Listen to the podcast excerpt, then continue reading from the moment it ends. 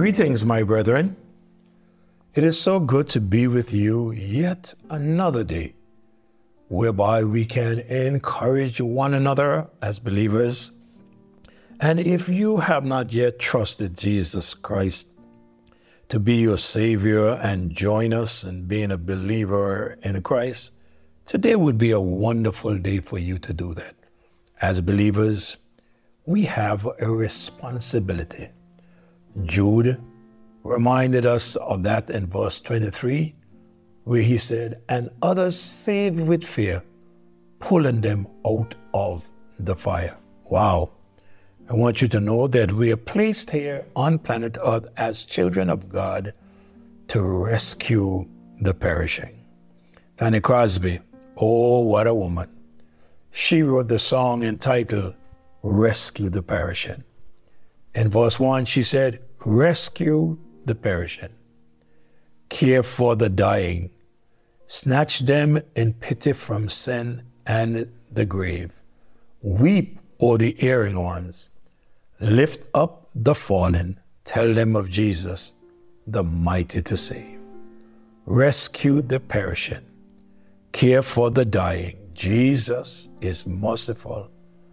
Jesus will save. What a message what a message to each and every one today, especially to those who have not yet placed their faith and trust in the Lord.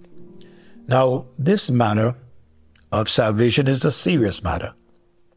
It is a matter that John preached about. Remember, John was that one that prepared the way. Uh, he was the forerunner of Christ. And um, John, in his first message in Matthew chapter 3, the Bible says, And in those days came John the Baptist preaching in the wilderness of Judea and saying, Repent, for the kingdom of heaven is at hand. For this is he that was spoken of by the prophet Isaiah or Isaiah, saying, The voice of one crying in the wilderness, Prepare ye the way of the Lord, make his path straight.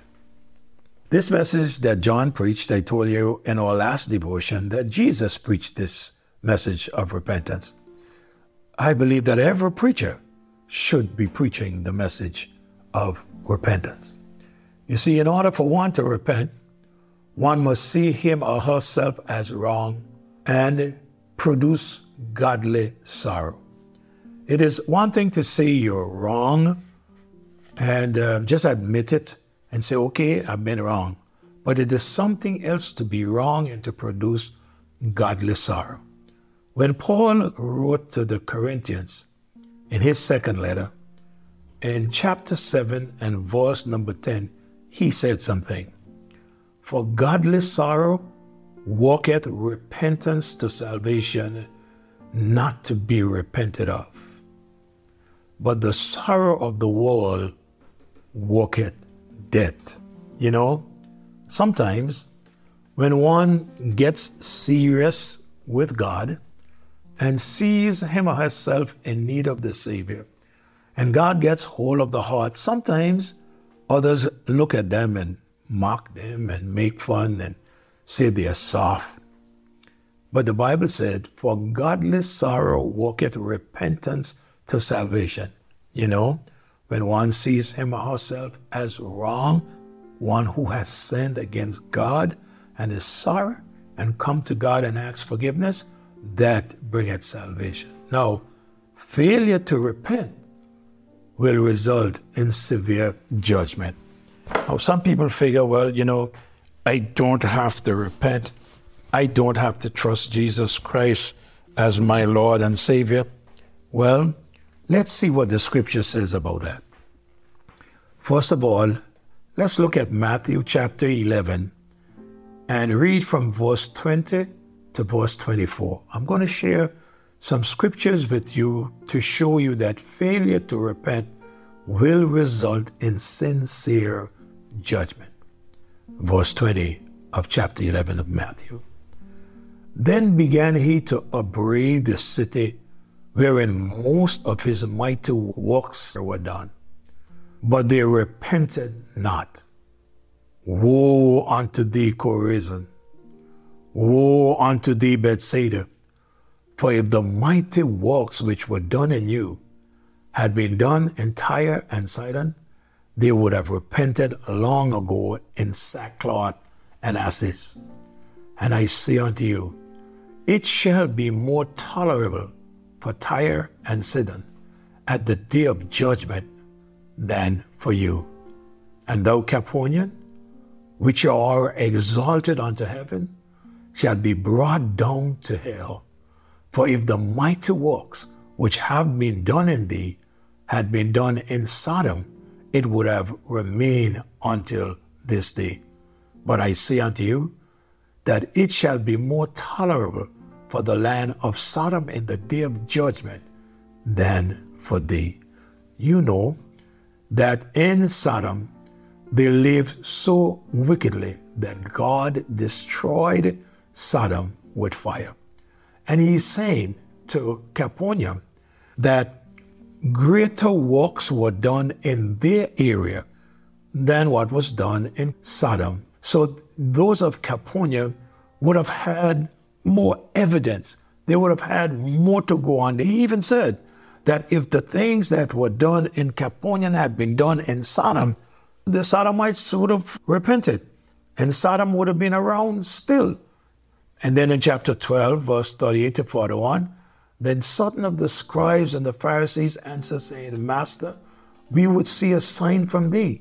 But he answered and said unto them, An evil and adulterous generation seeketh after a sign, and there shall no sign be given to it but the sign of the prophet Jonas. For as Jonas was three days and three nights in the whale's belly, so shall the Son of Man be three days and three nights in the heart of the earth.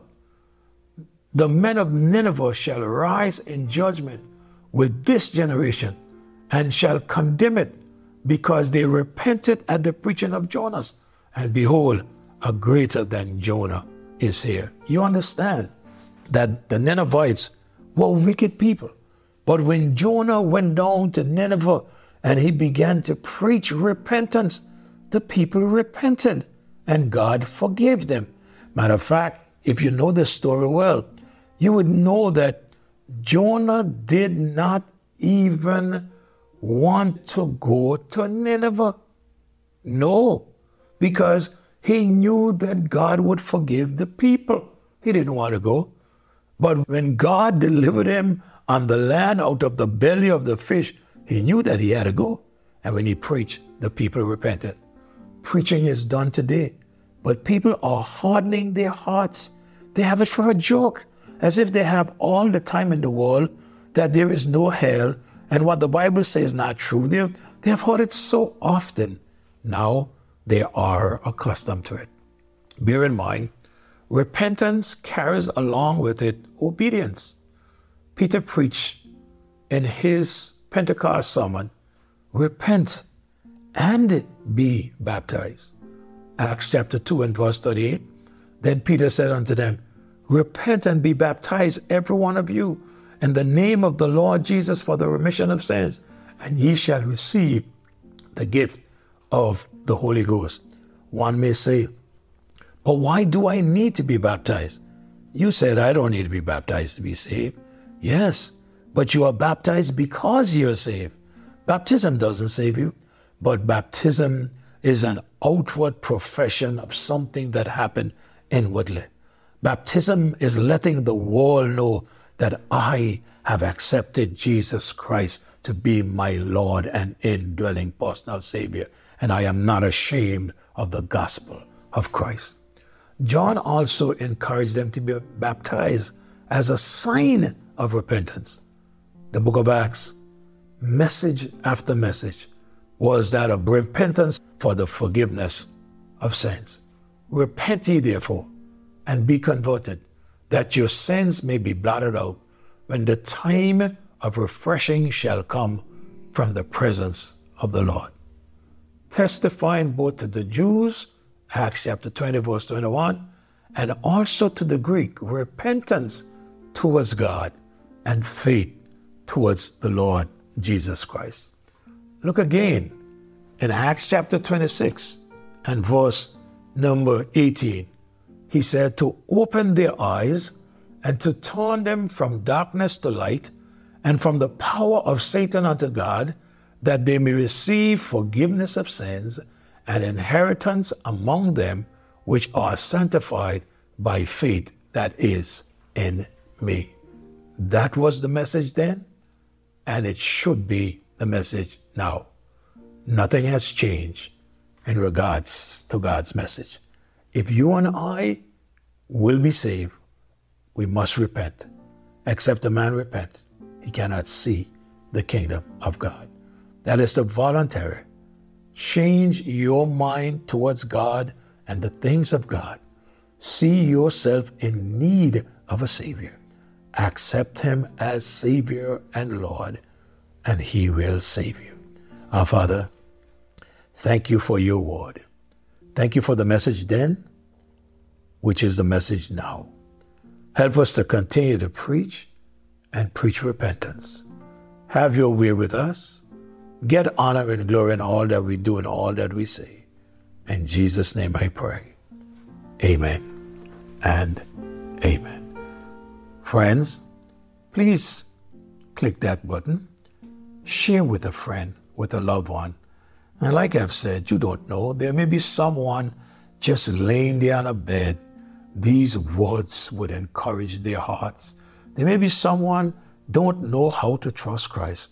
These words may help them to. God bless you. Have a great day.